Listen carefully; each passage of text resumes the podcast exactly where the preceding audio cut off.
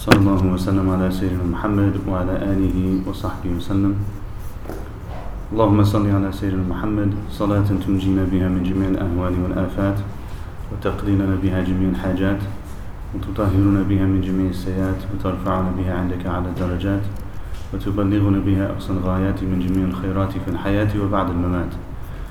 اللهم صل وسلم وزد وبارك على سيدنا محمد وعلى آله وصحبه وسلم. So for anyone who's coming for the first time today, uh, a couple introductory points. I'll try to make them quick. So bismillah. First is that we do breakfast from 10 to 10.30. I don't know if that's clearly stated on the advertisements and stuff or not, but breakfast is from 10 to 10.30. Of course, if you come after that, you can still get food and you can still eat and stuff like that. It's okay. We don't have to be that um, particular about everything. And uh, then, alhamdulillah, we're studying this text called The Heirs of the Prophets by Ibn Rajab al Hanbali, rahimahullah. There's four sessions that have already passed. So if you'd like to catch up, you could. If not, you'll roughly be okay. You'll roughly be okay. There may be, the thing is, is that there's conversations that happen on the side of the text over time that you may have missed that, you know, probably we won't go back to in the same way that we've already gone back to them, if I remember.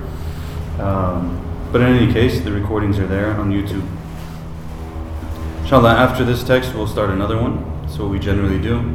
Finish one text, go to the next one. As one of our teachers used to say, Shaykhani Salih, Hafidahullah, Allah fi umrihi, he used to say, نقرأ سنقرأ الكتب الكثير شهادته سنقرأ الكتب الكثير سنقرأ الكتب الكثير you would just say this over and over again you come and we'll read a lot of books we'll read a lot of books we'll read a lot of books and so that's the idea you come and inshallah we read a lot of books and um, alhamdulillah it's a great blessing so that's that I'll also say in the beginning that I'm grateful for everyone who comes because uh, this is like what, really feels like there's a purpose to life, you know, when we can have gatherings like this. Otherwise, you just feel like, you know, what am I doing? So, alhamdulillah, that we have the opportunity to gather and we have the opportunity to learn together, and we can benefit from this beautiful tradition and try to understand this amazing, amazing religion that Allah subhanahu wa ta'ala has given us, which is the greatest of bounties. And you know, Islam is enough of a blessing, it suffices us in terms of blessings. So may Allah continue to bestow His blessings upon us and uh, to be merciful with us, inshallah. Ameen. So we're on chapter 5, Grazing the Gardens. قال المصنف رحمه الله تعالى ونفر الله وإياه بعلومه في الدارين آمين. Uh, I may have said this before, but just as a side point, um, there's of course many different ways to teach. And I think in America, the common way of teaching, and in many other places now too, is that like you take a topic, you make some notes on it, you make a presentation, and then you take it and you take it as like a structured class, and you kind of finish it like that. And you know, to be honest, as someone who was born in this country and raised in this country and went to school in this country, that was what I was kind of accustomed to, and what I largely expected. And so, oftentimes, when I would go to gatherings where the teacher would sit and read from the text, and belabor every single point and read each line and comment on the line and bring side commentary on the line and everything else, oftentimes I would get bored or I would get impatient. And uh, however, you see me here doing the same thing. so you, you know my conclusion was over time was that uh, as one of the righteous people in our era said about this method, that this is a method that has produced generation upon generation of people of knowledge. That much we can say. So we can say that for sure this is tried and true. You know, some things we might try them, they might have some success, they might have some better times, worse times, you know. Uh, a little bit of crying from babies is okay. If it gets a lot, a lot, then, you know, obviously it's a lot. But a little bit is, alhamdulillah, nice. It's alright. Um, so this method has produced people of knowledge. It produces a level of um, how should I say? It produces like a, a, different level of strength in the in the content. One feels really strong. Like I really understood this. I really got this. And then when you review it, when you read it again, you read it again, it really kind of settles, and then you can build upon it. And I think that's one of the hallmarks of Islamic education that is oftentimes lost actually in Western education, in my you know humble estimation, is that Islamic education was very. I mean, they do it in the West, but the way that we did it really was great. Like it, it scaffolded information in a way that made it so that, like for example, when you're studying Aqidah, you might start in middle school, and you might study like the the text of Imam al-Dardir and Kharida. Actually, probably in elementary school, you'll read Imam al-Dardir's Aqidah Tawhidiyah. And then when you get to middle school, you'll do his Kharida. And then when you get to high school, you do a commentary on the Kharida. And then you get to college and you do a commentary on the commentary of the Kharida. So by the time you get to college, you have the foundation down in a way that you would, it's not possible to have it down that way otherwise. Whereas, like when you take a little bit, you take a little bit, you take a little bit, it doesn't always result in the same thing. And so, one of the things that we do here often in the Majlis, which of course is new to San Diego, this is only our fifth gathering, but we've been doing this for five years in Orange County. So, one of the things that we've tried to do over time is to is to read text. And surprisingly, subhanAllah, you know, many people would often tell us, oh, this is too difficult for people, it's too hard for people, they don't want that, just give them reminders, things like this. And what we found over time is that, especially for people who were like raised here and stuff, they like it, they're okay with it. And they're happy because they're like, finally, we feel like we're getting something and we understand how it comes together. And this is one of the things I was telling the students in the school. That to me, Islamic studies is not Islamic information. That's, that's I may have said it here too. But Islamic studies is not Islamic information. Like you learn a hadith here, you learn a story there, you learn a nice thing there, it inspires you. It's really nice and really good. But that's not Islamic studies. That's not the actual study of the religion. What it does, it gives you pieces, and you like them, and you might put something together in the end, and it might work, and that's great, alhamdulillah. But to study Islam is to really understand where everything belongs and where the pieces go. And then when you put the pieces in the right place, then you can actually build on it. So you can get past like the elementary questions. Like one of the uh, one of the brothers who's a teacher in Canada, he posted this week, and I shared it that.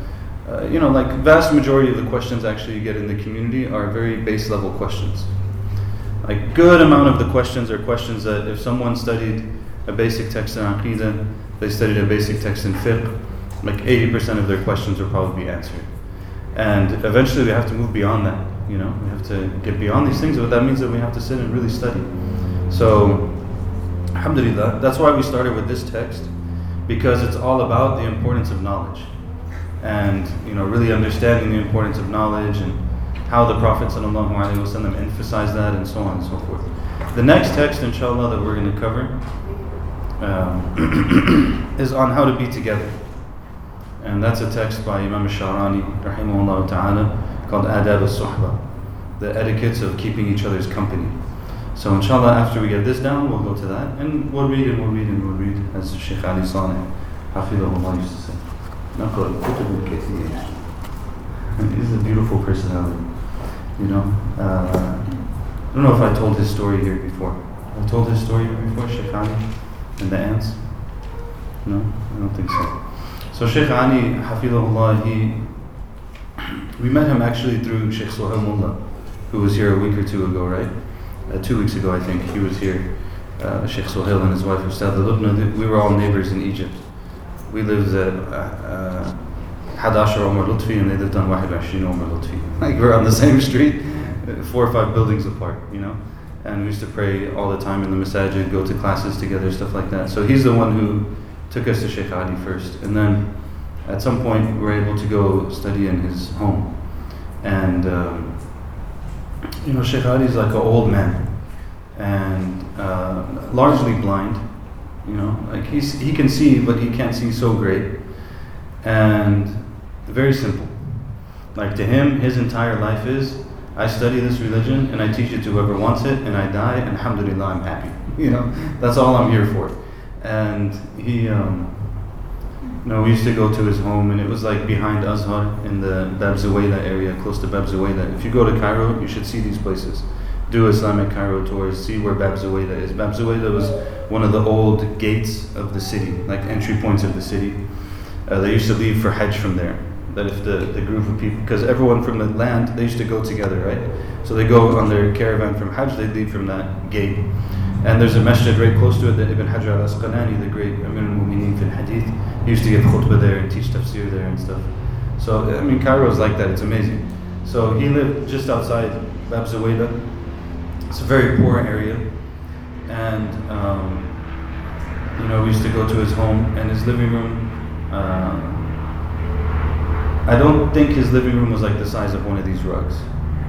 Maybe. Maybe his living room was the size of one of these rugs. And the bedroom was like right there, super close. And there's no kitchen. The kitchen is just a stove that's placed in the hallway on the way to the bathroom, you know. Um, and that was his whole home. And his wife was alive then, Allah. Uh, I forget her name. Was it Aisha or Fatima? But uh, I feel like it's one of those two. But anyways, his wife was alive at that time. He used to just call her Hagga. And he used to like be fakhur bil Hagga. He used to say like Al-Hagga, Al-Hagga tahfid al-Quran, tahfid al-Quran adhan You know, she would say, he would say like the Hagga, she's a hafida. She memorized the whole Quran. She's fully blind. And she would like sit in the room in the side and would be reading tafsir and if she if someone makes a mistake reading the tafsir, then she would correct them from the room, from sitting in the room. And um, but Subhanallah, like so much happiness, so much happiness, and for especially on Western standards, you look around and there's nothing. You know, there's like a little wardrobe, and he used to sit. His chair would be there was like an electrical outlet right above his shoulder, the chair and the radio would be plugged into the outlet. So instead of turning the radio on and off, you just unplug it. You plug it in, unplug it, plug it in, unplug it for and Kareem and Qahira for the Quran Radio Cairo, which is a great station. You know, so he would like listen to it. We'd come in, he's listening to it, and uh, just beautiful experiences. Subhanallah. So may Allah have, uh, may Allah give him a long life. Help people to benefit from him. Inshallah. So, chapter 5 Grazing the Gardens. In a well known hadith, the Prophet ﷺ relates if you pass by the gardens of paradise, graze therein. The companions asked, What are the gardens of paradise? He said, Circles of dhikr. Whenever he mentioned this hadith, Ibn Mas'ud would say, I do not mean gatherings of sermonizers, but study circles.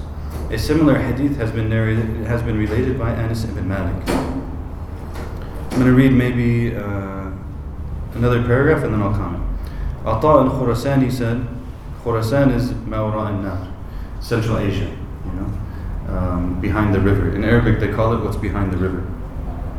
Central Asia was a great center of Islam for hundreds and hundreds of years. Like produced some of the greatest ulama that we have. Some of the greatest scholars that we had were from there.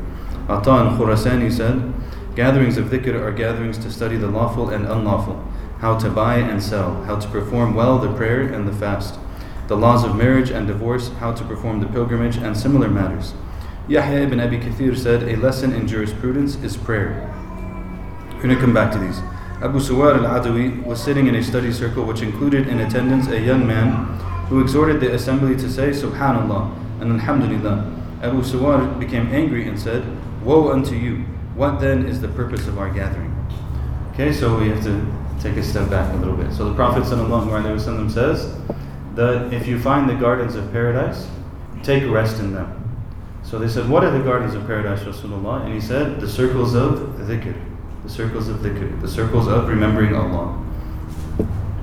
Actually, when we uh, had our first majlis space, we had rugs that were green. Not these ones, they were a little bit more green. And we had a, like a little leaf template that went around the bottom of the wall.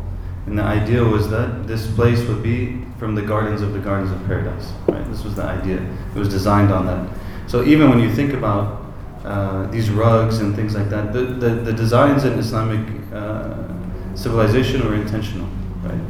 Like these are designs that uh, reflect the creation of Allah in, in, in the beauty of nature. They're designs that reflect the uh, multiplicity that comes from one, right? So if you look at the rug, the rug has a starting point, right? It's in the middle. And then from the starting point, everything branches out. So actually, the rug in its design is meant to lead you back to Allah subhanahu wa ta'ala. Right? These things are all part of, like, this is how when, when a civilization, again, when you say that the knowledge and the knowledge is layered the way that I was talking about, then it makes people rooted. The knowledge becomes rooted and the people become rooted. So when they go to produce something, they'll produce something like this. Maybe they didn't 100% intend it. But when that's what's in the heart, then the heart pours out whatever's in it, right? So uh, these are really beautiful things, actually, that our civilizations produce. So this is a gar- it's from the gardens is the circles of dhikr. Now, of course, like a very straightforward understanding of that would be that you know you sit in a place, you say Subhanallah, you say Alhamdulillah, you say La ilaha illallah. People praise Allah together. It's a garden of paradise, and that's true. But look what these look what these people are saying.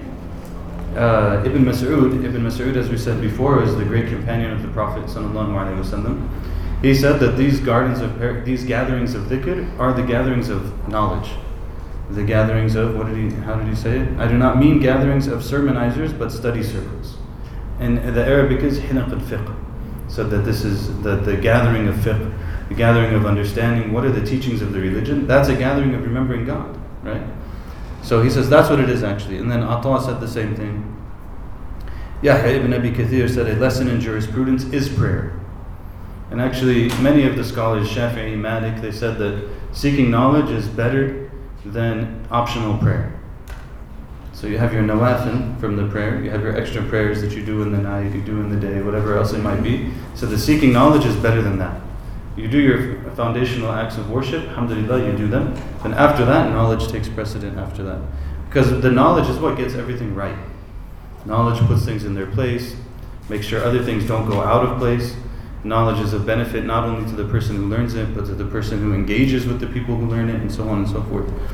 Then Abu Suwar, uh, there was a gathering, or some people were in a gathering, in a study circle, and someone started saying, say subhanallah, say alhamdulillah, say la ilaha illallah, stuff like this. He wanted to make it dhikr, you know. And Abu Suwar, he, he got up, he, he got angry, and he said, what are we in then? Like if what we're in right now, studying the studying the teachings of the religion is not dhikr, then tell me what is dhikr, right? Like he got upset about it. So this doesn't mean that you shouldn't have gatherings where you make dhikr. That's fine. But it's to note that, for example, sometimes you see uh, two extremes.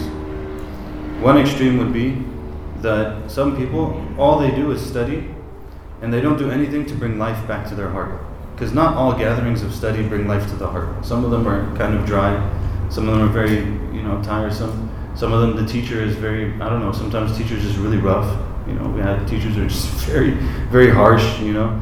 And so you, but so they don't do anything else, like no no dhikr gatherings, nothing like that, to bring life to the heart. Then you have the other side too, which is very common, which is people who the only thing that they'll attend is a dhikr gathering. And I remember the disappointment the first time, the first time that I taught a commentary on the Burda of Imam al-Busiri, uh, which is like probably the most famous poem in all of Muslim history. Uh, the Burda, you know, the one that's in the songs. Make the song. Is it? مولاي صل وسلم دائما أبدا That's the chorus of the Burda. So the first time I taught I taught the Burda, I remember there was like some brothers, and I'm not judging them, you know. Everyone goes for whatever they need to go for. That's that's their choice, right? But they came thinking that it was going to be a gathering where we're singing it. and their disappointment was so profound. you know, they just looked at me the whole thing like because it was a commentary. You know, we spent I don't know. We only did the first three chapters, and it took like ten or eleven sessions. You know, so they they didn't. That's not what they were looking for. You know, so there's there's, there's not to, not about them in per se, but you might have people who they'll only go to gatherings of dhikr and they'll never actually learn. And it's good to do both. Not everyone has to be a scholar, but everyone should be a student. Not everyone has to be a scholar, but everyone should be a student. And alhamdulillah that you know Allah has put the love of His religion in the hearts of the believers, such that they, they love to sit in these gatherings and um, they love to benefit and learn more and so on, which is really amazing.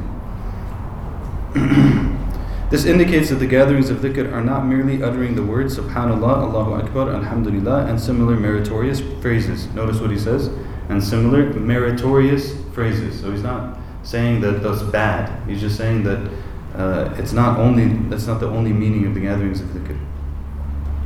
Rather, they include those gatherings in which the commands of Allah, His prohibitions, the lawful and the unlawful, and that which He loves are discussed. Perhaps this later form of dhikr is more beneficial than the former, since knowledge of the lawful and unlawful is obligatory for every Muslim in proportion to his needs. As for mentioning Allah with the tongue, it is largely voluntary and only rarely obligatory, such as dhikr in the mandatory prayers. So, this is an important point. There is an understanding in our religion of what you have to know and what you don't have to know, and things that you have to do and things that you don't have to do. Okay? It's very, very important because this is a big part of putting things in their proper place. So, there are things that every single Muslim is required to know we're required to know what do we say about Allah and what do we not say about Allah. What do we say about prophets and what do we not say about prophets? If you're worried about whether or not you know that, we make it very easy for you. We say about Allah that He's necessarily existent, that He has to exist, subhanahu wa ta'ala. We say that He has no beginning, He has no end, He has no similarity, He has no need, and He has no partners, subhanahu wa ta'ala. So now you know. Alhamdulillah. What comes from that is that he's living, he has knowledge, he has power, he has will. He sees and he hears and he speaks. Subhanahu wa ta'ala. That's, that's the basic, basic aqidah. To know why and everything else, second layer. But basic level is we have to know that about Allah. So, for example, we don't say that Allah is the man upstairs. Of course, right? Muslims, we shouldn't say that Allah is the man upstairs because He's not a man and He's not upstairs. subhanahu wa ta'ala. Because if you said he's a man, then he would be similar to creation. And if you said that he's upstairs, then he would be limited by space, subhanahu. And he can't be limited by anything, subhanahu wa ta'ala. And he can't be similar to anything. He's without similitude. similitude. Um, we wouldn't say, for example, this comes up in places you wouldn't think actually. But like, for example, sometimes we go through things in our lives and we can't understand them. And they're really difficult and they're really hard and the, the tragedy of it is tremendous and the trauma of it is great and so on and so forth and sometimes what we're doing actually when we can't come to terms with it is because we're trying to encompass Allah with our own mind so like we can't understand what we're going through it doesn't mean Allah doesn't have wisdom but we can't understand that wisdom in the same way of course because he's not limited the way that we're limited but there's like a subtle kind of like uh, making Allah similar to us sometimes in some of the struggles that we go through. But that's, you know, another layer. What do we say about the prophets? We say that the prophets were truthful, that they were trustworthy, that they conveyed their message, and that they were protected uh, from not conveying the message.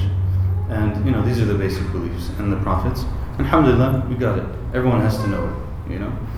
Uh, then, and when it comes to fiqh, there's a basic amount of fiqh every person has to know. Have to know, for example, how do I purify myself if I, in order to pray? Because we have to pray, so I have to know how to purify myself to pray, and not on hearsay. It's, it's better, you know, when we're kids, we take everything on hearsay. It's fine.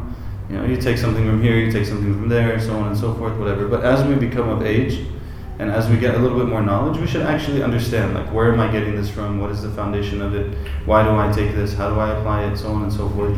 And then I can say, for example, like many people uh, wipe on their socks when they make wudu. But many people don't follow the conditions for that. There's conditions for it. Many people don't know actually what breaks their wudu, what doesn't break their wudu, how is it going to happen, so on and so forth. These are really simple things. We should know them, you know. Same thing with prayer. What do I do if I make a mistake in prayer? Very simple question, but I should know the answer. How, what do I do when I'm traveling? And by the way, you don't have to ask every single time. Like I said, if you study one text from beginning to end just on these subjects, you'll get it. And then after that, you might have to ask a couple times to like reinforce what you already know, and then you'll be good. You'll be fine. You know, but uh, like there's no reason why someone should be asking about traveling prayer for 20 years. We need to just sit down, get it, you know, sit down, get the thing in order, understand, and you might have a lot of questions. Sometimes why we have a lot of questions on it is because there's a lot of difference of opinion. So on traveling in particular, there's a lot of difference of opinion on what you can do, what you can't do, so on. So, you know, sit with someone, go through it, and it'll be done. So these things we know that they're mandatory. They're obligatory on every single Muslim. So what is he saying here? He's saying that there's only a few cases when making dhikr is obligatory right? So like I don't know, when we're in salah we have to say Allahu Akbar. right? When we're in sujood, we have to say Subhan Rabbil A'la. This is a dhikr, we have to make that dhikr. Most other times when we're making, and if you're going to make umrah, you have to say labbaik Allahumma umrah or something along these lines, right? You have to make some sort of dhikr that indicates that you're going into this act of pilgrimage. Uh, so there's a couple times when the dhikr is required. But outside of that, dhikr is recommended. Say la ilaha illallah, say subhanallah. And there's no limit to it. It's one of the few acts of worship that is kind of like there's no limit on it. You do it as much as you can. And it's wonderful and it's great, but it's optional technically, right? And so what he's saying is many of these gatherings of knowledge, they're actually teaching you the things that you have to know. In which case, it's even more important than the gathering that is teaching you, is getting you to do something that you don't have to do. Uh, so there's this idea, which he's going to go into more right now. What knowledge is mandatory for the Muslim? As for the knowledge of Allah's commandments, knowing what gains his love and pleasure and what incurs his anger, such knowledge is obligatory for everyone. For this reason, it has been related seeking knowledge is mandatory for every Muslim. That seeking knowledge is an obligation on every Muslim. How much knowledge? That's the question. So, does every single Muslim need to know the five opinions on what to do when you're traveling for prayer? No. Eh, but every single person who needs to pray while they're traveling needs to know how to pray while they're traveling. Does every person need to know all of the rules of financial transactions in the modern world? No. But if there's something that's related to their own personal practice, their personal investment, the business that they're doing, so on and so forth, then they have to know that thing. Obligatory, like they're sinful, and we don't believe you could just do whatever you feel like and you're not worried about what the ruling on it is. We have to have some understanding of what the ruling on things is because Allah has given us guidance. Now this is this is uh, that's why the Prophet was sent Of course, to teach us about Allah, but also to teach us how to live, how to put the world in order. Hence, it is obligatory for every Muslim to learn the requisites of purification, prayer, fasting. Furthermore, it is mandatory for everyone who has wealth and that they learn what is obligatory in terms of charity, zakat, to, to the needy, doing what is voluntary and what is compulsory in Hajj and Jihad. Similarly, it is mandatory for everyone who buys and sells that he or she learn what transactions are lawful and which are unlawful. As Umar radiallahu anhu said, beautiful statement. No one sells in our market except one who is knowledgeable of the religion. Look at this statement. It's an amazing statement, actually. Sayyidina Umar radiallahu anhu. So Sayyidina Umar is, of course, the great companion of the Prophet sallallahu He's also the second Khalifa, right? So after the Prophet dies, Abu Bakr is the next ruler. Abu Bakr is the ruler for two and a half years. Then Omar, he passes away. Then Omar becomes the ruler. He's the ruler for 10 years, right? So it's an important period in Islamic history. So he says, No one sells in this market of ours except someone who knows the religion. So what is he saying? He's saying that economic transactions of this community are governed by the teachings of our religion. You don't just get to come and sell something because you feel like it in some any way that you feel like. Uh, it has to. It can't contradict some of the teachings of the religion, whenever they, you know, some particulars that might be there in financial transactions. Very interesting.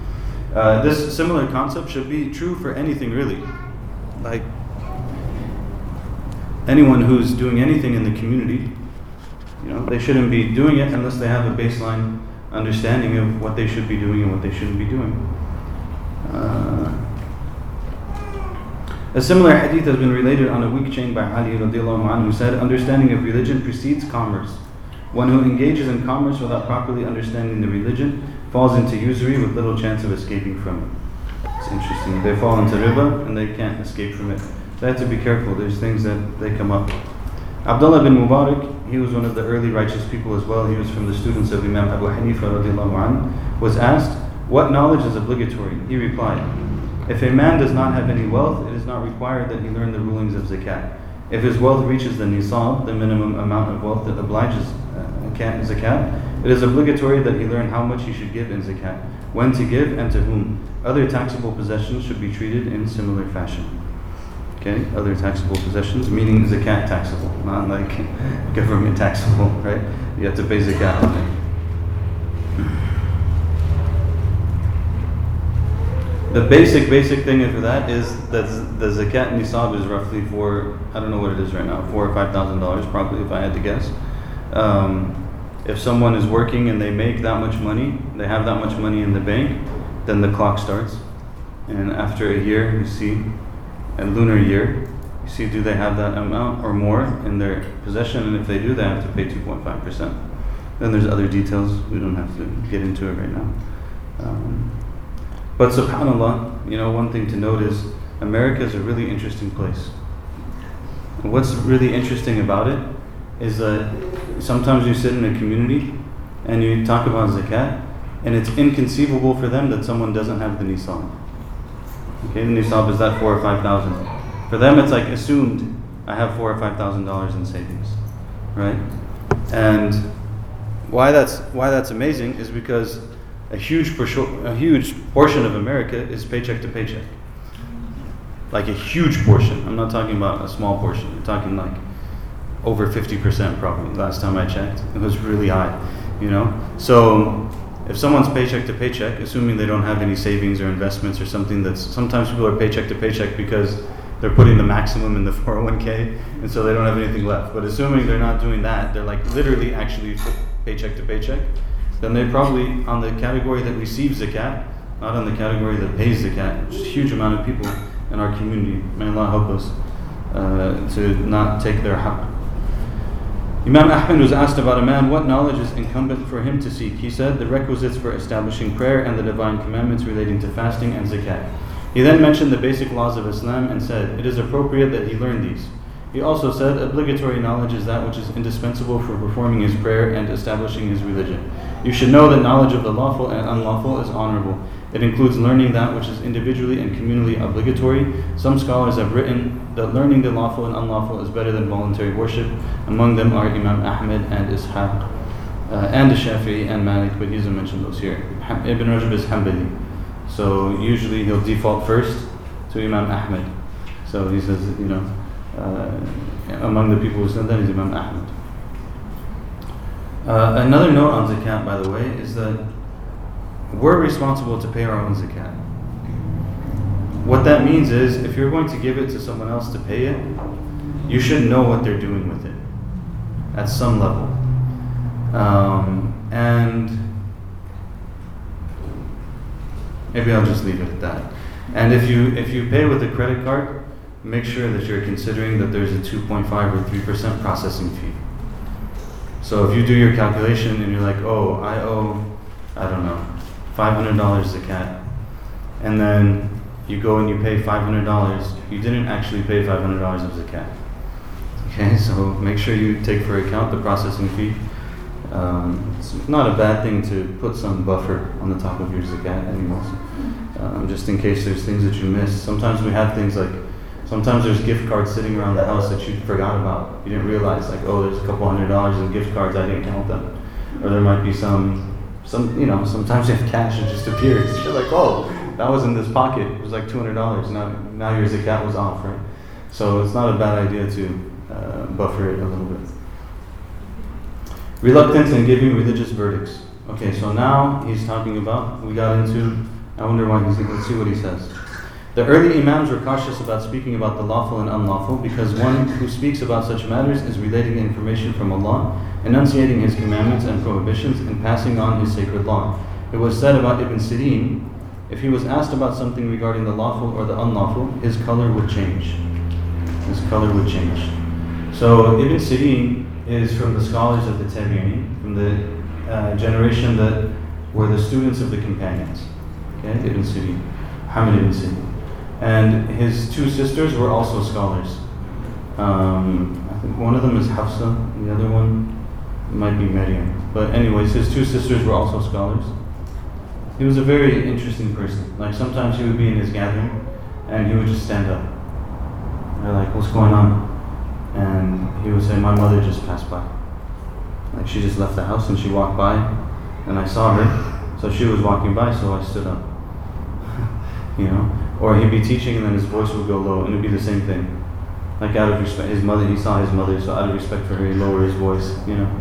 So these people were very interesting people, subhanAllah. So it says that when he was asked about the lawful or the unlawful, his color would change. And he would be transformed until he no longer seemed the same person. One of our teachers, he, he, he says often, many of these people who speak about religion, it would be better for them to go to the bar and get drunk. So just think about that for a moment. So many of these people who speak about religion, it would be better for them to go to the bar and get drunk. Why? Because if they go to the bar and they drink, it's their problem. But if they're speaking about religion and they're not actually supposed to be speaking about religion, or they don't know what they're talking about, or they're giving guidance that's not accurate, or they're not, you know, conveying things the way that they should be conveyed, then it would have been better for them to just go do something else. Okay, it would have been much better for them, you know, uh, because really this is a problem in our communities. There is so much misguidance, and it's like everybody has an opinion on everything, and they have no idea what they're talking about. Like someone just sent me a message yesterday. He's a very sincere brother, very good brother, but he started asking certain things, and the first thing that came to my mind is like, what is this guy reading? Because there's distinctions that he's making between terms that are not actually correct distinctions. So it's hard to explain without giving all the details. I don't want to like. Uh, it's, it's not going to give him away, but I hope he's not listening and thinks that I'm making fun of him or something. I'm not. If you're listening, I'm not making fun of you. Uh, I love you and respect you, and you always ask good questions, and you're wonderful. Alhamdulillah. But you know, sometimes you wonder like, where did they get that idea? So like, he was asking about is it fard or is it wajib? Okay, these are like rulings in the can you do something or not? It's fard or is it wajib? Because if it's fard, then that means it's not going to change by time or place or something like that. It'll just always be fard. And I was like, no, actually, that's not like part of the. that's not the definition. I don't know where you heard that, but like now, this your whole line of questioning is based on these definitions that weren't actually the correct definitions. You know, it's really interesting to put it to the you know the majority, uh, other than the Hanafis, for them fard and wajib is the same thing. It's something you have to do. If you do it, you're rewarded. If you don't do it, you might be punished. Okay. For the Hanafis, they distinguish between fard and wajib. It's the same in the sense of what I said that you're rewarded if you do it, you're possibly punished if you don't. But it's different in the sense that the strength by which the fard is established is stronger than the wajib. So that if someone rejects a fard, it's actually an act of disbelief. Whereas if they reject a wajib, it's an act of like corruption, fisq, you know. So, anyways, point is, he was working with a set of definitions and distinctions that weren't even there in the first place. Um, so this is the problem. Like you know, people say all kinds of things, especially around hadith now. So in my experience, this is like one of the big topics now. You know, uh, hadith and why should we trust hadith and why should we not trust hadith and we can't trust hadith anyways. Like I had a student say something to me recently, and I was like, wow, those are really good lines. Like where did you memorize that from? You know, a middle school student. And clearly someone has been saying it to them, right? And it was totally batil. It was totally uh, invalid. Like it was totally wrong. But it was about like you know why we can why we can't trust hadith and this and this and this. So we had to sit there for like 50 minutes and talk about how do we get hadith and we, we didn't finish yet the topic. Inshallah, we'll finish on Tuesday. But my point is that this issue is uh, they were very serious about this. You don't speak in, unless you really know what you're saying. And if you don't know what you're saying, then it's better to just not say anything. You know, even even you can say something like I don't know. It's like we were giving this test recently, uh, Islamic Studies summer competition, and one of the kids asked him a question. He said I don't know.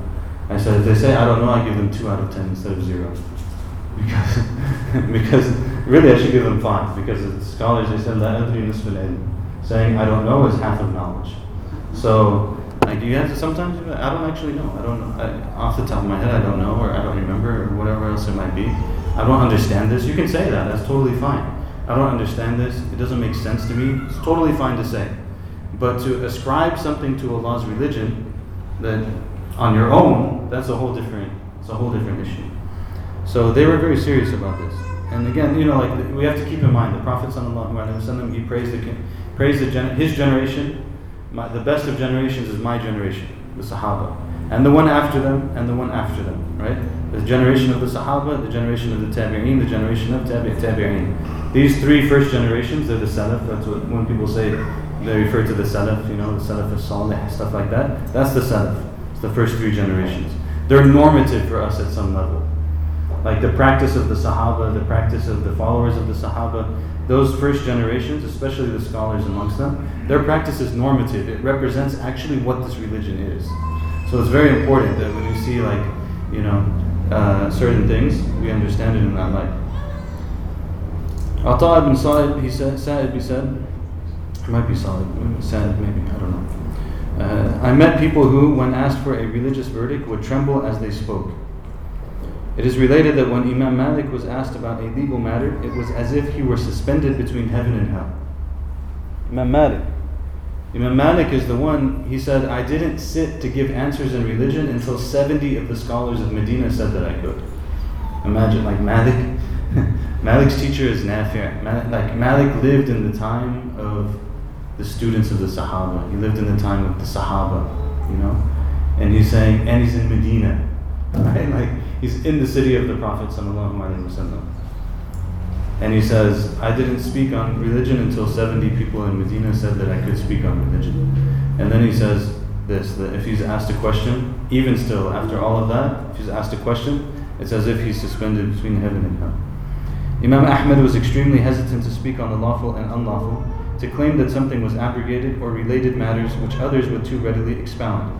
He frequently prefaced his answers with phrases such as, I hope that, I fear, or it is more beloved to me. So some of these early Imams actually they wouldn't even outright say it's haram on some things. But when you look at their answers to things and you understand their methodology, you understand that what they're actually saying is that it's haram. But they were just kind of like, it's a heavy word. I don't want to use it. Like if I if I'm not 100% sure, I'm not going to use it in that way, right? So they'd be very hesitant like that. Uh, Imam Malik and others used to frequently say, I do not know. Imam Ahmed would often say, on an issue about which the religious forebears had various opinions, the most likely answer is, I do not know. so, you know, it's really remarkable actually. And it's important for us that, like, you know, they always say in Islamic studies, it's a very, very important principle. You can apply it to everything in your life. They say الحكم على الشيء فرع عن تصوره الحكم على الشيء فرع عن تصوره which means that the opinion or ruling that you give about something is a consequence of how you conceptualize it. Okay, so this is why, like a lot of there's people, there's certain issues in Islam in the modern world. I'd actually ask someone from the West before I ask someone from the East even though I have like I've met scholars in the East, they're like unbelievable. But there's certain issues I'd ask them first. Why? Because the the tasawwur, the conceptualization, is not always exactly sound. You know, um, meaning if I don't understand the question that's being asked to me, if I don't fully get it, I wish if I can think of an example right now, I'll I'll, uh, I'll share it. But there's many cases like this where you have to ask a number of questions first to really understand what is this person asking. What is the situation exactly? Because you might say, you might initially feel like, oh no, that's not okay, or you might feel like it is, or you might, but then when you get the details, you're like, oh wait, I didn't have the full picture. I didn't understand the thing properly when I when I gave this conclusion, right? Um, sometimes we, what I've seen from our community. is that oftentimes, and uh, you know, I fell into this and I still fall into this, but so I'm not blaming anyone, just so we're on the same page. But oftentimes we have a tremendous ignorance of our religious tradition. And so you see it in the community all the time, you know, where it's like, oh yeah, it's super easy to, like someone who's a who's a sheikh or an imam, like that's super easy to do. They think it's like a weekend program you do it in a year and you're just done, right? And now you're gonna like be responsible for people's lives, literally. Um, and you know, to, but but to them, in their mind, there's nothing to it. And usually that's because they really haven't seen anything that properly prob- probably properly represented what it actually is in the first place. So I don't blame them for that, right? Um, I was very similar. You know, like I said, we, we came to Egypt and we wanted to study Islam. We're going to study Islam. We're going to study Islam was like the, the motto of the day. You know, we're going to study Islam. So we get to Egypt, and I'm sitting with one of the brothers, uh, Sheikh Yusuf Rios, and he says, uh, he sits down. He's like, so what does it mean to study Islam? And I was like, I'm just going to study Islam. hey, like we're going to study Islam. And he's like, what are you talking about? Like, what does it mean? And I'm like, okay, tell me. You know. So he takes out a paper and he starts drawing all these charts and diagrams and like there's this discipline and that discipline and this one and this one is under this one and this one is under this one and there's these major works that are known in this one and there's these major works that are known in this one and so and so is this and that, like he gives me this whole chart on what is Islamic studies, very basic what is Islamic studies, you know? And I'm like, oh, you know? Like you hear Imam Malik didn't hear didn't say anything until he was given permission from 70 people but you can't really understand that until you know something about the life of Malik. You know about how he was, and you know who he was, and you know who the people around him were, and you've read his books, you know. Like when we read, we were in a gathering one time where we read the Muwatta of Imam Malik. It was only, it was one of his main works. Uh, we read it from beginning to end. And it took like probably, I don't know, like 24, 30 hours. it took like three or four full days to read no commentary, just read what he wrote from beginning to end. Okay, so you're like, okay, this is substantial, and he's he's brought all of these things together, and he's analyzed them, and he's put opinions on them, and so on. And So like, you know, Malik Malik was like Malik would walk barefoot in Medina. At the same time that these people were extremely knowledgeable, they were very beautiful. You know, Malik would walk barefoot in Medina, and they say, "What are you doing?" He said, "Well, the Prophet ﷺ walked in these same places." Like the Prophet walked here. I'm gonna like wear my shoes. I'm gonna wear my sandals. Sallallahu alaihi wasallam. Like this is these people are really beautiful people. You know. Um, so you know, and then the more we understand it, the more we can have respect for it. You know, the more you can be like, whoa. You know, you hear a hadith in Bukhari, and people are like, oh, it's in Bukhari, but maybe it's not necessarily sound. You know that's not entirely untrue. Maybe there's like a couple dozen hadith out of 7,000 in Bukhari that are, that are discussed. Um, but do you know who Bukhari was? like, do you really know what this man did? What the effort he put in, you know? It's like sometimes, even now, sometimes there's a book, uh, you know, like how long did it take Imam Zaid to translate this? We don't know, you know?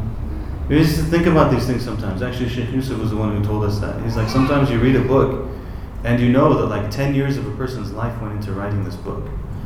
And you order it on Amazon, you're like, oh, it doesn't even have same day delivery. you know? like, it's coming tomorrow. I wanted it today. You know, it's like he spent 10 years writing the book and like the night hours after the children went to sleep and like drinking extra coffee and not and like spent 10 years writing the book and researching it and like traveling to other countries and asking questions and it's like i need it tomorrow you know? So uh, that's why this is like this tradition is beautiful. The more we, we dive into it the more we're like subhanallah like what people did to preserve the religion and to give it to us is really tremendous. Dhikr iman and ihsan. Gatherings of dhikr also include gatherings of Quranic exegesis, tafsir, and gatherings in which the way of the Messenger of Allah وسلم, is related.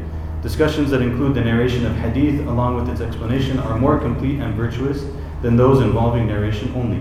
Virtuous gatherings also include the discussion of all the legitimate Islamic sciences along with their evidences and proofs.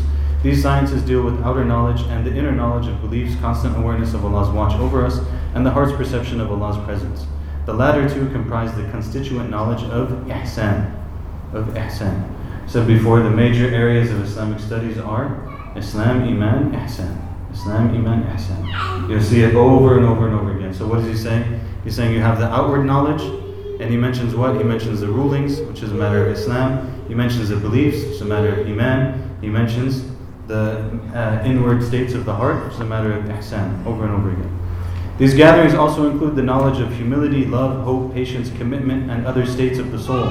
In the hadith of the Prophet, of the uh, hadith of the angel Jibril alayhi salam, ihsan was has been de- designed designated by the Prophet wasallam as constitute as constituting part of the religion. Hence, understanding ihsan properly is essential to properly understanding Islam. So Ibn Rajab again put it in its place. So there's people today who will get you to believe that ihsan is not even part of the religion. And if you tell them, you know, but Ibn Rajab said this, then they'll give pause. Like, wait a second, Ibn Rajab said that? Like, wasn't he the student of Ibn Qayyim and he was a student of Ibn Taymiyyah? Like, yes, that's the one, same one. He's the one who said, Ihsan is part of the religion, you have to study it, so on and so forth. So these are uh, the areas, we've gone over that.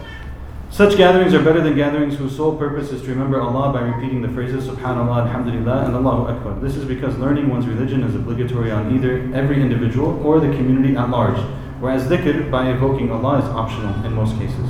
We already went over that. One of the righteous forebears of Islam entered the mosque of Basra and saw that two circles were established. In one sat a sermonizer, in the other a jurist. So this is a very important distinction. In Islamic history, this distinction is ever present the distinction in somewhat at some level like the conflict between the people of knowledge and the storytellers. And the ulama and qissas. The ulama and the qissas. The people who tell stories and the people of knowledge. And it's an ever present issue, by the way, like it's not going anywhere. It's an ever present issue. Abu Hanifa, the great Imam, Abu Hanifa, one time, his mom had an issue. And she, she needed an answer on a question. And so he, you know, out of adab with his mom, he's like, so who do you want to go get the answer from? She's like, I want to go to so and so. He's like a good storyteller. you know, she loves his stories. She sits in the gathering. He tells great stories. She loves hearing from his stories. You know, I'm gonna go ask him. So Abu Hanifa, he's the imam of his time. He's like, okay, let's go ask him. So they go, and Abu Hanifa goes in, talks to the talks to the sheikh. The sheikh looks at him, and he's like, you're Abu Hanifa. Like, how am I to answer the question? You're Abu Hanifa. He's like, she wants the answer from you. He's like, okay, so tell me the answer. he tells him the answer. He's like, okay, that's the answer. Now can you take it back to her? Like this is, is always the situation. People love storytelling. They want, but it's not necessarily uh, knowledge, right? So this is what's the narration here is going is in one sat a sermonizer, and the other a jurist. Uh, he prayed a special prayer in which he asked Allah's guidance as to which of the two circles he should join, the person who came to these. He fell asleep, and then saw in his dream someone saying to him, Do you consider the two gatherings equal? If you wish, I will show you the seat of Jibril alayhi salam in the circle of the jurist. It's pretty gamut. Zayd ibn Aslam was among the most distinguished scholars of Medina. He had a circle in the mosque in which he would teach Quranic commentary, hadith, jurisprudence, and other religious sciences. A man came to him and said, I saw in a dream an angel who said to the people of this gathering, This host is secure in the gardens of paradise. Then he sent down to them a tender fish, which he placed in front of them. Thereupon a man came to them and said, Verily I saw the Prophet وسلم, Abu Bakr and Umar emerging through this door. The Prophet وسلم, was saying, Come with us to Zayd. Let us sit with him and listen to his teaching. Then the Prophet وسلم, went, sat beside you, and grasped your hand. SubhanAllah. Can you imagine? What an amazing thing. Allahumma salli ala Sayyidina Muhammad Zayd. It wasn't long after this vision that Zayd died. May Allah have mercy on him. Says Zayd ibn Aslam. Despite what we have mentioned regarding the preference of knowledge to admonitions, the scholar must occasionally admonish people by relating stories to them. This is necessary to remove hardness from their hearts by helping them to remember Allah and His awesome power. The Quran also includes this approach. So, like the kind of like the old school scholars, you would see this from them. Like they might be teaching any subject, it might be kind of dry, and as they're teaching, maybe like every 10 minutes, 15 minutes, 20 minutes, they'll kind of break off into a story, tell the people something, kind of like wake them up a little bit, and they go back into the subject, you know? And of course, in the stories, there's, uh, there's important lessons as well.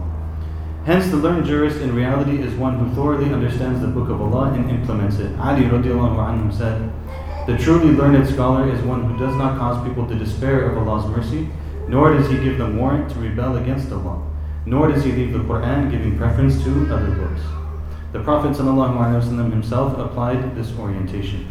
He used to encourage his companions in his sermons, fearing that he would otherwise overburden them.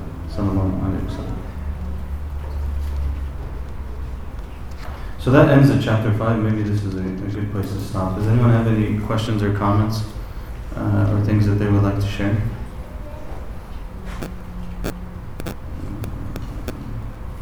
Anyone? Questions, comments, clarifications, disagreements, complaints? Yes. My question, actually. Yes. So, with regards to the uh, he mentioned about that uh, knowledge, acquiring knowledge is more important than derogatory knowledge. What about um, the situation with like uh, someone wakes up for a tahajjud, Should they wake up for tahajjud and make tahajjud, or should they wake up and study?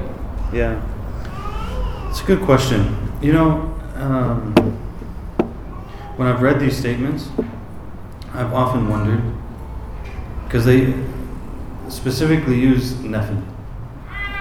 And some of the scholars distinguish between sunnah and nafil. Okay, so I've often wondered like, are they referring to all of the extra acts or are they referring to particularly nafil? So, for example, like when it comes to salah, the sunnah salah, right, is two before. If we we'll take the Hanafi madhab because it will make it easier a little bit since that's the one I follow, so it's easier for me to remember. You do two before Fajr, four before Dhuhr, two after Dhuhr, two after Maghrib, two after Isha. Right? That's the Sunnah. But then there's Nafil. It's like four before Asr. There's four before Isha, four after Isha. Like there's a lot more. If you go to Nafil, there's a lot more. So. Um, I feel like they're probably referring to specifically like not sunnah mu'akkada, not emphasize sunnah. And qiyam al praying in the night, is like it's to emphasize sunnah in some ways. Like it's it's not quite nafil. Um, so, and what I've seen a lot of times is that people will. there's a there's a for many people it's like almost a trap that the nafs and the shaitan lay. So the person ends up not doing any extra worship, all they're doing is studying, and then their heart actually becomes hard. And all of these great people that we read about, they used to pray in the night. You know, like we said that it said about Abu Hanifa that he prayed Fajr with the wudu of Isha for decades.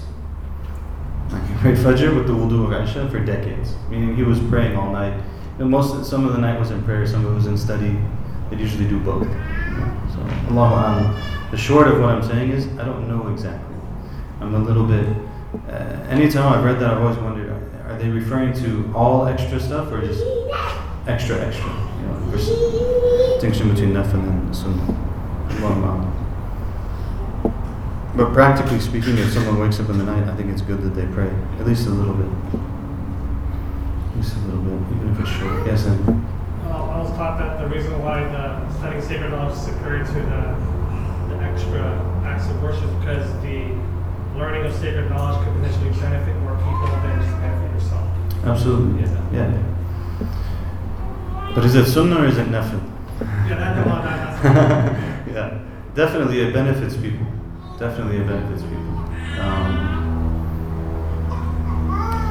but you know, with time, I've come to really feel, and like when you read these people's biographies and stuff, you really see that like. I mean, for example, in the Hanafi school, it's leaving Sunnah is very serious.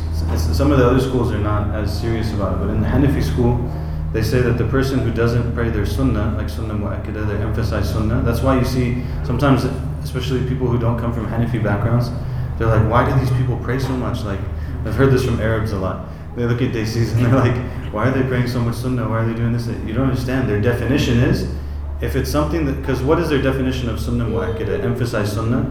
It's something that the Prophet ﷺ did and mostly did not leave it.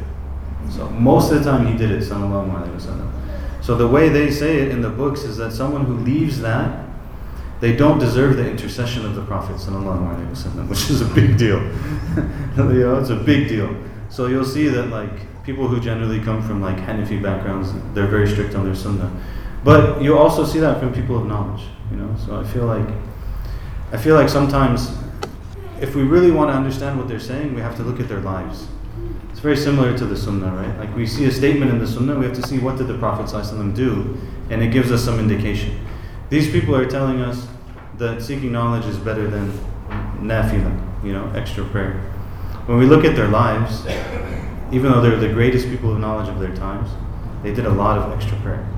You know? So it, I think it gives us a little bit of insight. I can say for myself that these narrations definitely deluded me during very significant parts of my life to the point that the only thing I would do is study and I wouldn't do extra worship. And uh, I think there were very, at least in my eyes, very clear consequences to that. so, uh, you know, Allah help us. Yes. Um, you know, the, the part about Imam Hanifa, his, his wudu, him having his But um, um, how do you reconcile with Salatul Layl and Salatul Tahajjud? Um, is the Salat one and the same in with Hanaf, or is it? Yeah, it's praying in the night. I don't know that there's. I know some people kind of.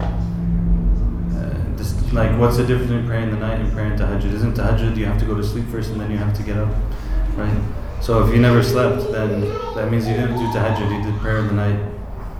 I mean, I don't know. I don't know that there's a distinction in like the reward. It might be kind of like more of a terminology terminology thing.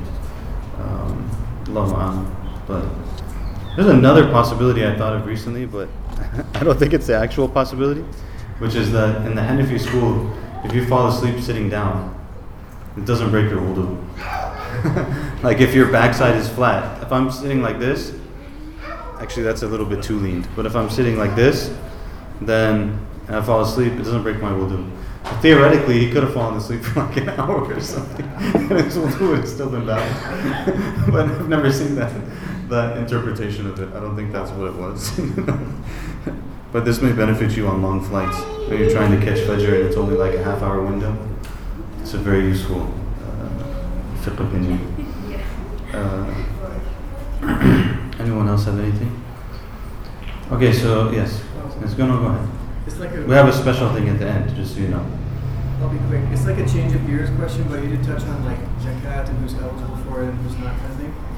And it made me think, um, you know, a lot of times you hear a story that gets passed around of like someone in need, right? And you don't really know, but how much like obligation is on us to verify that the person we're giving to is actually eligible for it? Mm-hmm. Because sometimes that could get into like a insulting questions or. Yeah, I mean,